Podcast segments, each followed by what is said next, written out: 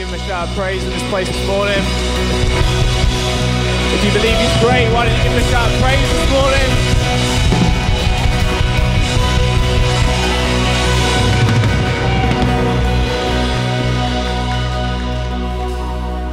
Why don't you just stay standing just for a minute while we read God's word for us this morning before we start today's message?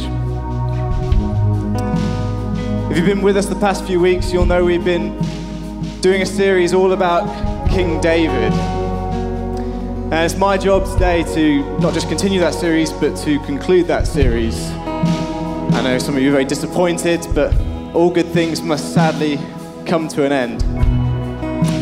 And uh, I'm excited to share what I feel God's given me for you today. And we're going to start today's journey with what's probably the most well known event in David's life. When he goes up against the giant, when he faces and defeats the warrior that they called Goliath. Now, some of you will have heard this story many times over the years, but I want to encourage you don't let familiarity become a barrier to you receiving something fresh from God today. Think of it like one of those great movies. You know, the ones you watch again and again, but you still see something new every time you watch it. Like you may be able to lip sync every line from every character, from every scene, but you still spot something you hadn't seen before. That's the beauty of God's word for us today. I believe His word is active, I believe it's alive, I believe it has everyday applicable stuff for us.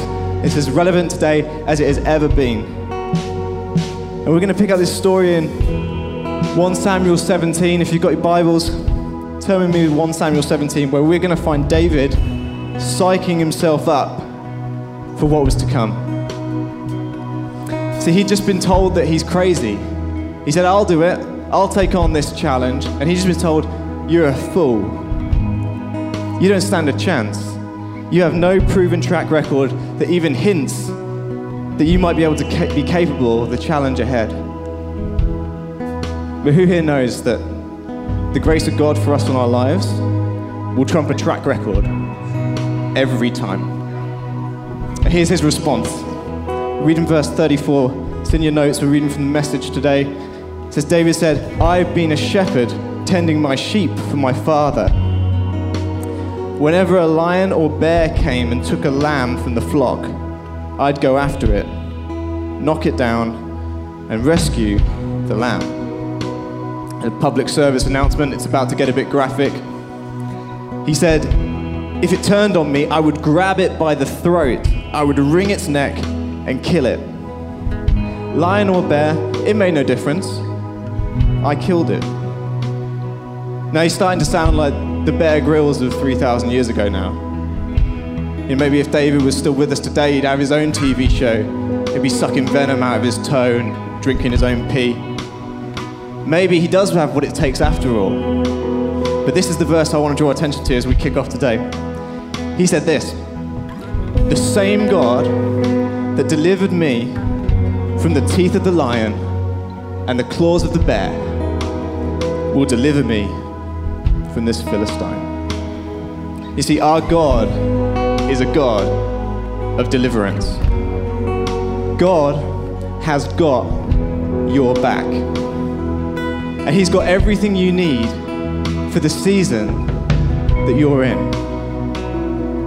See, David reminded himself that God had been faithful as he stepped into his future. He said, He did it before, so why can't He do it again? Turn to your neighbor and say, God did it before. So why can't he do it again? He can do it again, people. Today I want to speak to you about the success and the scars. Father God, I just pray as we dig into your word this morning that we would catch something of your heart, something of your passion for people. Lord, I pray that burdens would be lifted, that our heads would be lifted as we hear what you've got to give to us today, Lord. I just pray we have ears to hear. I pray you give me the words to speak. And I just pray we would leave here with a greater understanding of you. In Jesus' name. Amen. Take your seats.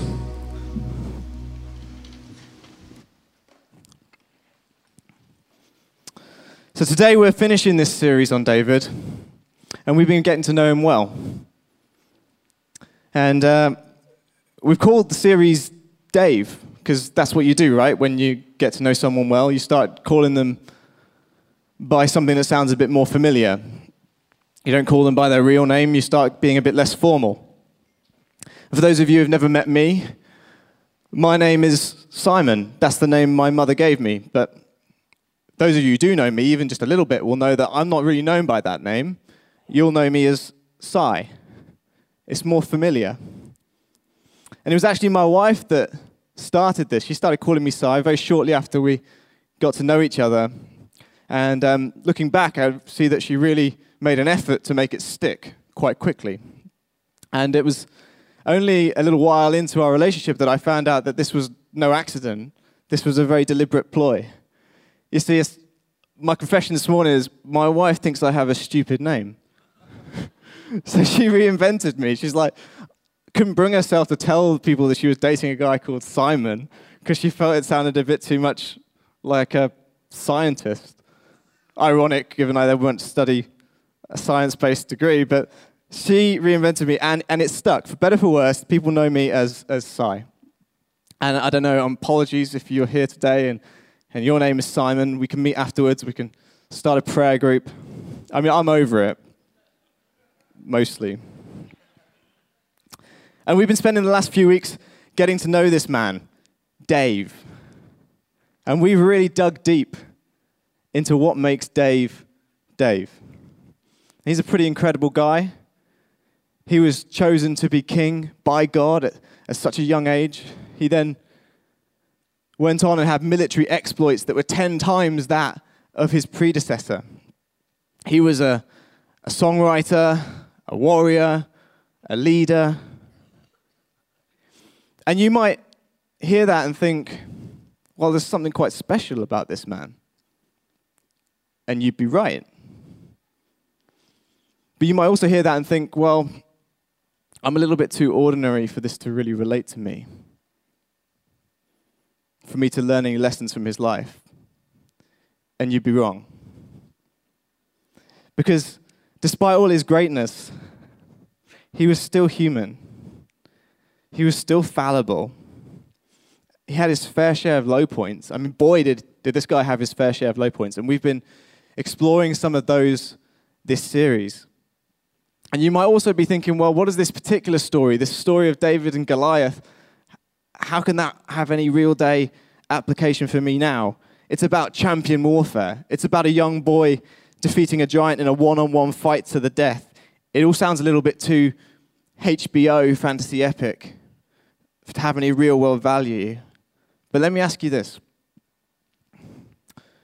Have you never felt in life like you've got something that's looming over you? Like you haven't got the credentials for the challenge ahead. You don't have what it takes. We all face challenges in life, some big and some small, sometimes giant challenges. They could be spiritual, they could be emotional, they could be physical, they could be practical. Every day has its challenges. And when the full title of this series is Dave, an everyday hero. And I really believe that we can learn a lot from this everyday hero for our everyday challenges. And that's what we're going to look at today. So here we are 1 Samuel, a standoff between two armies. If we, rewind, if we were to just rewind just a little bit, we'll see that the Philistines, who were enemies of the Israelites, had gathered their army and had set up camp. Now, they gathered on one hill, and the Israelites gathered in defense on another hill. And between them was a valley. And the Philistines began to start hurling insults over the valley at the Israelites. And you see, even when the enemy can't reach you, even when he can't touch you, he'll still try and taunt you. And this Philistine army brought the same taunts and the same challenge day after day to the Israelites for 40 days. Show us what you got, they would say. Give us your best. Choose a man to fight. They were demanding that the battle would be settled by single combat. The best fighter from one army against the best fighter from the other, the result of which would determine the result of the entire battle. Those were the terms. And this was the challenge. Sounds pretty fair. Except it's recorded that the one offering the challenge was nine foot nine tall, and that he'd been a warrior since his youth. His name was Goliath, and he was their most elite fighter. And for 40 days, the Israelites were content to wake up each morning and listen to this challenge and take zero action. No one had the guts to face the giant.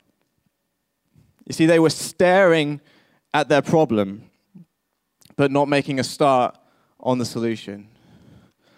Does that sound familiar? I don't know about you, I, I do this all the time. And my wife and I, we've recently moved house. I say recently, it's six months ago now, which makes this story all the worse. Um, we were fortunate enough to move into a house with an extra bedroom. And uh, can't really call it a bedroom, it's, it's, a, it's a box room, really. And it's not a box room because it's a small room, it's, it's quite a big room. But a bedroom's a bedroom if it's got a bed in it. And this room has nothing but boxes. It's literally a box room. Now, we've all been there. We, we move into a new place and we want to feel settled, so we cram all of our junk behind one closed door so it can make it feel like we've unpacked and we've settled down without finishing the job. So we've just got this one bit of our house that we don't make any use of. And uh, the problem is, the longer you leave it, the less motivation you have to change it. I've become quite content to stare at this painted white door on my landing. And uh, I know there's a lot that could be gained from sorting this out, but it's going to be a big job. Uh, I know the phrase no pain, no gain. Everyone's heard that? Well, I live like this no pain, no pain. That's me. You can write that one down, that's for free. Take that away today, stick it up on your fridge. I'm just kidding, but the thing is that's crazy is I'll go to this room often actually, and, I'll, I'll open the door and I'll look at the stuff. I'll stare at the problem, and I'll say, just look at all this, this stuff. I'll say it to myself, just, just look at all this junk. And it's worse now than it's ever been because now we just, that's where we dump anything. I don't just look at it myself. I call my wife, Rihanna. I say, Rihanna, come and look at all this stuff. And then she'll come in and she'll go, oh, look, look at all this stuff. And we'll look at it. And then we'll close the door. And we'll forget about it for a week. I'm staring at my problem. I'm willing to make a start on the solution. And the Israelites were doing the exact same thing. Enter David. Dave. Now, Dave wasn't even supposed to be a part of this battle. Little Dave was supposed to be at home. See, while his brothers went to join the crowd of cowards who weren't going to stand up and face the challenge ahead of them, he was supposed to be back home looking after the family livestock, looking after the sheep. And it was only because he happened to be bringing his brothers some lunch that he would stumble upon what would probably be the most defining moment in his life. Isn't it funny how so often that's the case? We can look back on moments in our life and we can say that moment probably had the largest impact for me. That was such a pivotal moment for me. And yet, it just propped up from nowhere.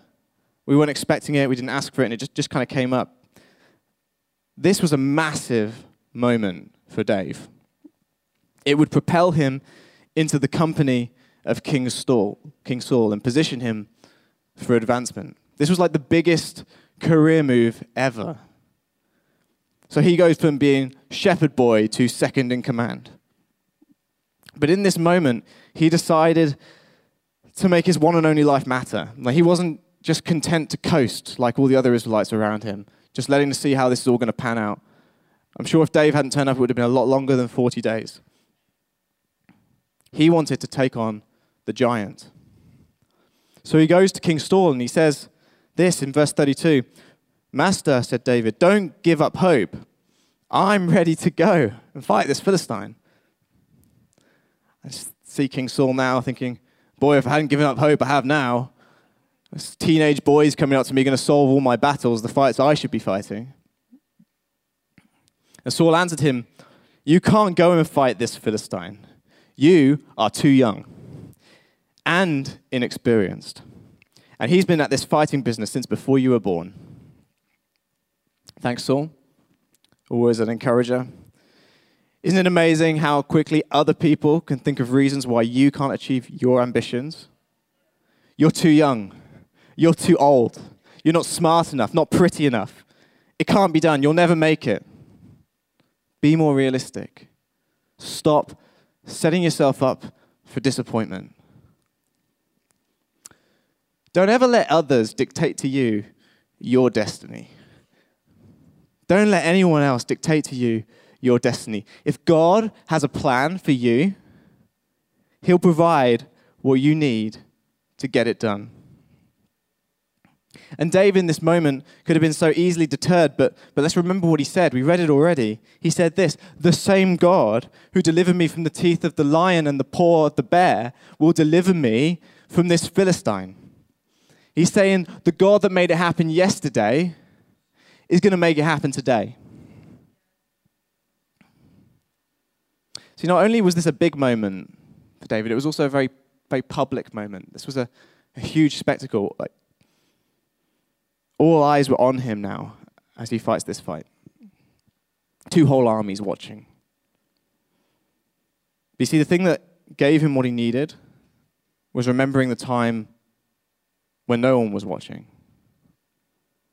See, this might have been his public success, but it followed private struggles. And so often in life, our public successes can follow private struggles. And everyone wants the success, but few people are ready for the struggle.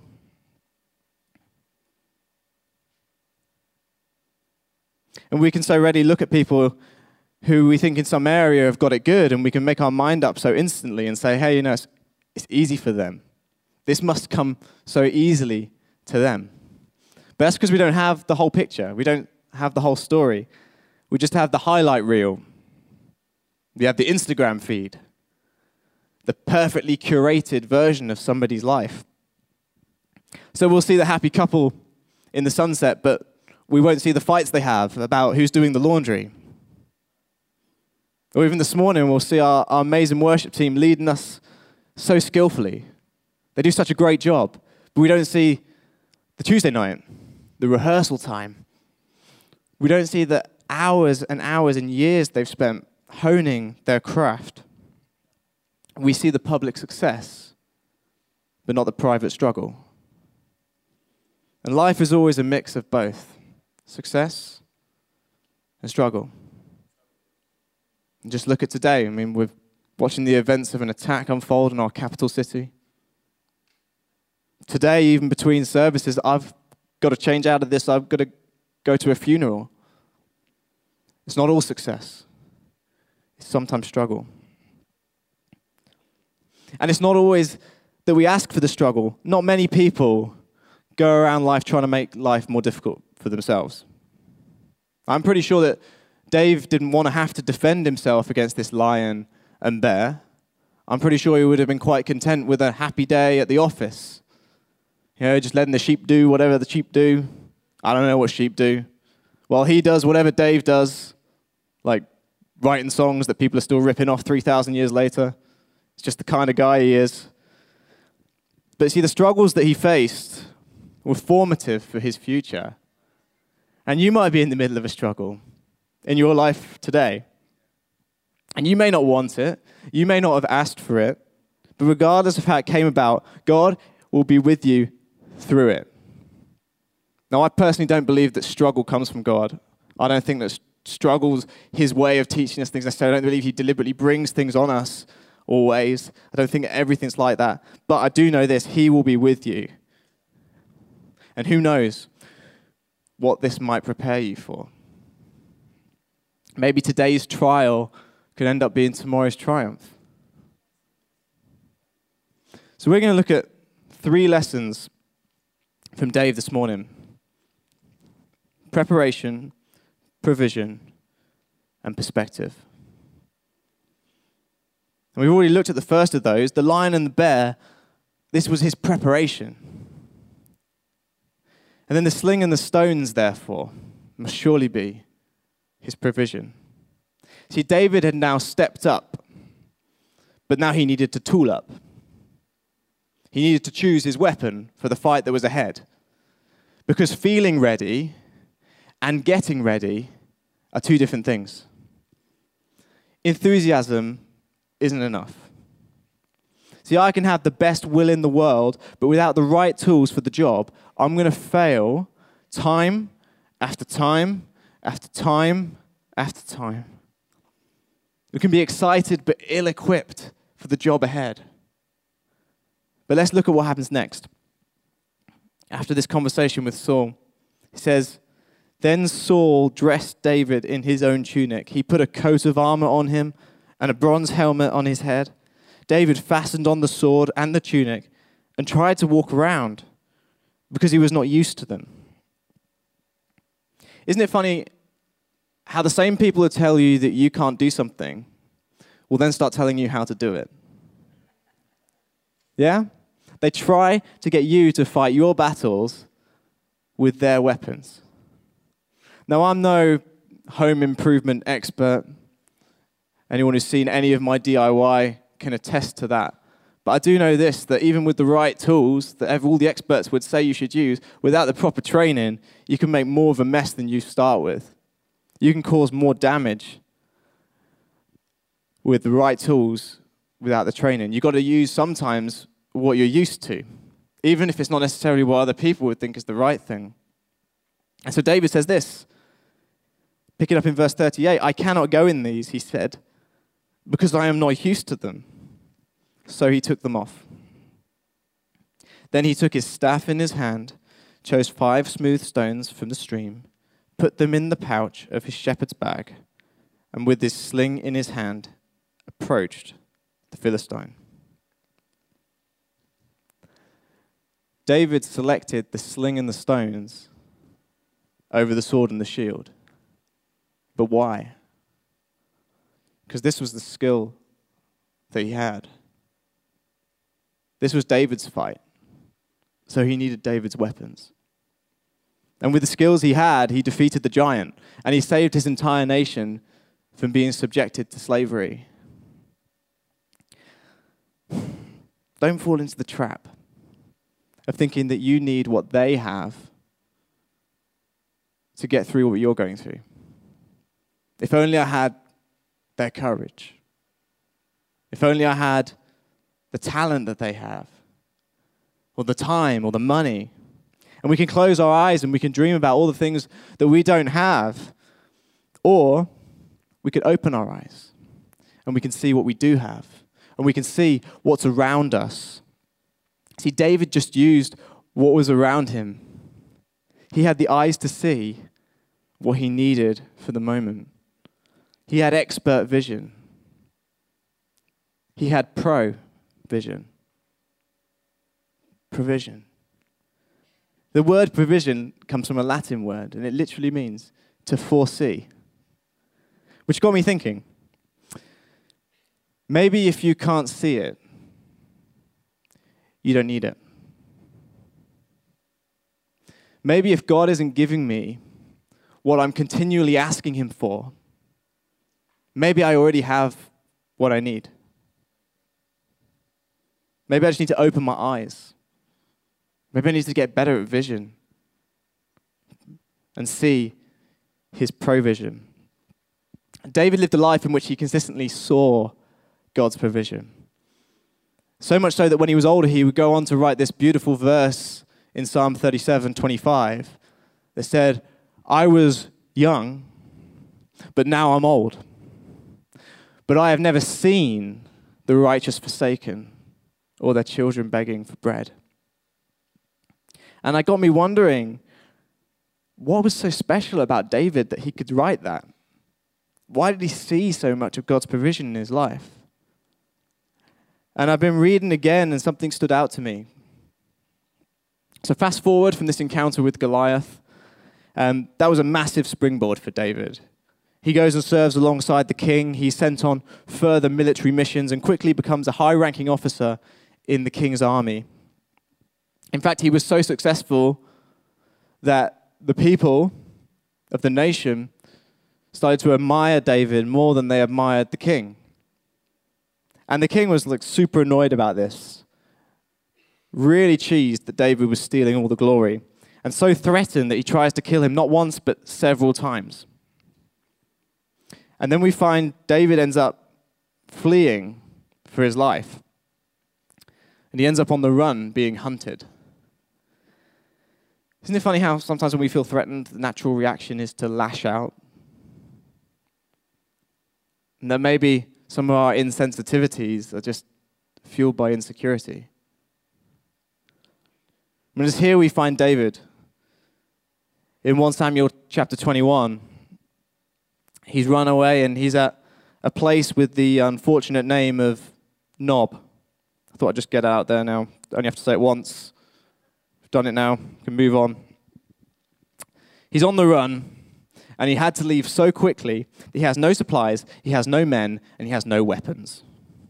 He is in a desperate place.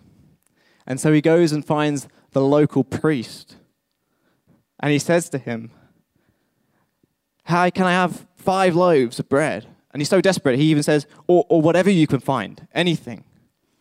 And the priest said to him, I'm sorry, I don't have any ordinary bread. I've only got this bread, this, but this bread is holy bread. This is bread we use as part of our ceremonies. It's been blessed, and it's all I got. You're welcome to it. You can have it, as long as you haven't done anything that would make it inappropriate for you to have it. See, this bread was, was holy, and, and in those times, this holy bread in order to consume it or take part of it, the person doing that would also need to be holy. And David's response is this 1 Samuel 21, verse 5 My men remain holy, even on missions that are not holy. My men remain holy, even on missions that are not holy. Just take a moment to think about that. You see, David made sure he was in the right place to receive God's provision, regardless of whether that was the normal thing to do. David's position determined his provision. And maybe we don't position ourselves to expect God's provision enough. And maybe we think our current situation isn't really God related, so, so why would He provide for us? And we can so easily box God in. We can open the box on Sunday, or we can sing about His greatness and His provision, and then we close the box on Monday morning, and we stop including Him in our everyday and practical life. And we'll say things like, God's not interested in my work deadline. Or God can't help me with my exams. God's interested in all of it. There is no divide for him, and there is nothing that he cannot do. He doesn't see spiritual and practical, he sees you, all of you, all of it. He wants to be a part of your life from dawn until dusk. And then the Bible even says when you go to sleep, he watches over you. He is obsessed with you. But do we live like that? Do we live with an expectation that He can and wants to provide for us? Do we position ourselves for provision and to see the provision? So, one final thing I want to share with you today from this story, and it's about our perspective on our past. See, sometimes we can forget about the past and we can move on and never think about it, but I believe that God can use our past in a way to shape our present. And I believe He can use our past in a way to fulfill His promise. The blank in your notes is using our past as a tool for our present.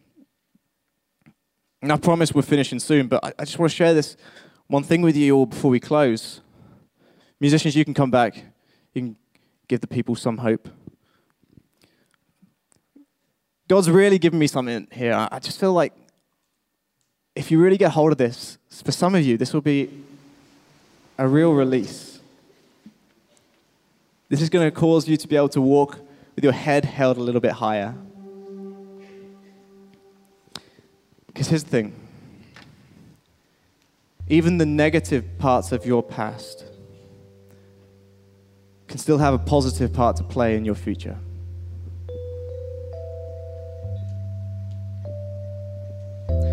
There's no doubt that for some of us, the challenges that we've faced in life have been tough. And they don't always end the way that we plan.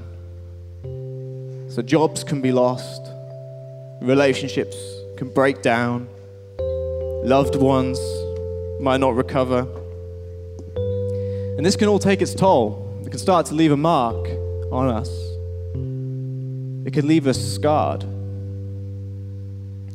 And sometimes even the struggles that end in success might leave some scars. The lion and the bear probably left some scars for Dave. We read that he has to, when the bear and the lion they turn on him, he seizes them with his bare hands. And maybe he picked up some scars along the way. Perhaps they served as a reminder for him, a reminder of his success but also a reminder of his struggle. And our stories are often a mix success and struggle, success and scars. And we go around showcasing the success, but we make an effort to hide the scars.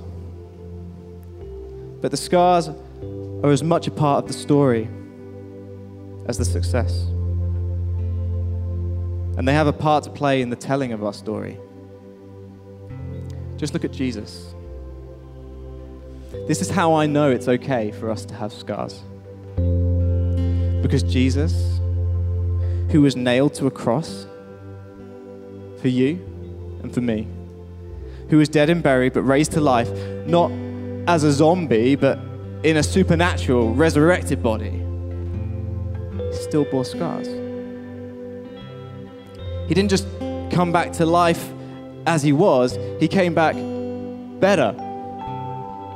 We read that he was able to miraculously appear in locked rooms before the disciples and then suddenly disappear from view from the travelers on the road to Emmaus. His body wasn't just ordinary after his resurrection, this was like body 2.0. It's what the Bible calls his glorified body. And yet, and yet, he still had the scars that told his story. And for one of his followers, it made all the difference. We usually call this person Doubting Thomas. But I recently heard a preacher give him a better name Honest Thomas. Honest Thomas said this in John chapter 20. So the other disciples told him, We have seen the Lord. Good for you. But he said to them, Unless I see the nail marks in his hands, and put my finger where the nails were, and put my hand into his side, I will not believe. See, for Thomas, honest Thomas, these scars said more than the words ever could. These scars are what made the success real. No scars, no success. No battle, no victory. No cross, no crown. Without these scars, we would have zero hope, no salvation, no Savior. Because they showed that what held him couldn't hold him, and that death couldn't beat him. And for this skeptic, Jesus was identified by these scars in his hands. And so, what might have served as a reminder for Jesus of what he'd been through was a revelation to Thomas. And our reminders could become the next person's revelation if we decide not to keep the scars a secret. Now, I'm not talking about open wounds. These are the private struggles that you might be going through now. I'm talking about using the past, the things that are finished and dealt with, as a weapon for the future. So often, as Christians, we like to bury the past. We like to pretend it never happened and forget about all the hurt we've been through. But the scar is something to celebrate because the scar is not a wound. The scar is a wound that's healed. They literally say, I am healed. And it's not saying it's okay, but neither is it saying it didn't happen. It might not have been right. It might have been the world's biggest injustice that happened to you. But rather than forgetting it, we can proclaim it. We can say that what held us doesn't hold us anymore. And our scars say, This is who I used to be. This is where I am today. And this is the person that brought me there. His name is Jesus. Let me tell you about him. See, you intended to harm me, but God intended it for the good to accomplish what is now being done, the saving of many lives. These were the words of Joseph in the Old Testament, but they could be our words too. The scars might not be a reminder for you of what God saved you from, but maybe for what God saved you for. This is weapon reversal, people. This is turning the tables. And you know, there's one more thing. There's one more thing that David received from this priest when he was on the run. And I'm closing with this, I promise. He said to the priest, Don't you have a spear or sword here? I haven't brought my sword or any other weapon because the king's mission was urgent. Watch what happens next. He says, The priest replied, The sword of Goliath, the Philistine, whom you killed in the valley, is here.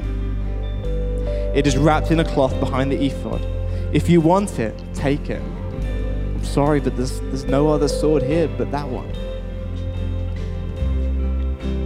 David said, There's none like it. Give it to me. There is none like it. Give it to me. David embraced his history. Here it is, ready? The weapon that threatened him yesterday became his tool for today. And the thing that hurt you yesterday can help other people tomorrow. Are you getting this? when we allow our scars to become part of our story, when you allow your reminders to become somebody else's revelation. Come on, let's stand to our feet. We're going to worship God in this place. We're going to give him the praise he deserves.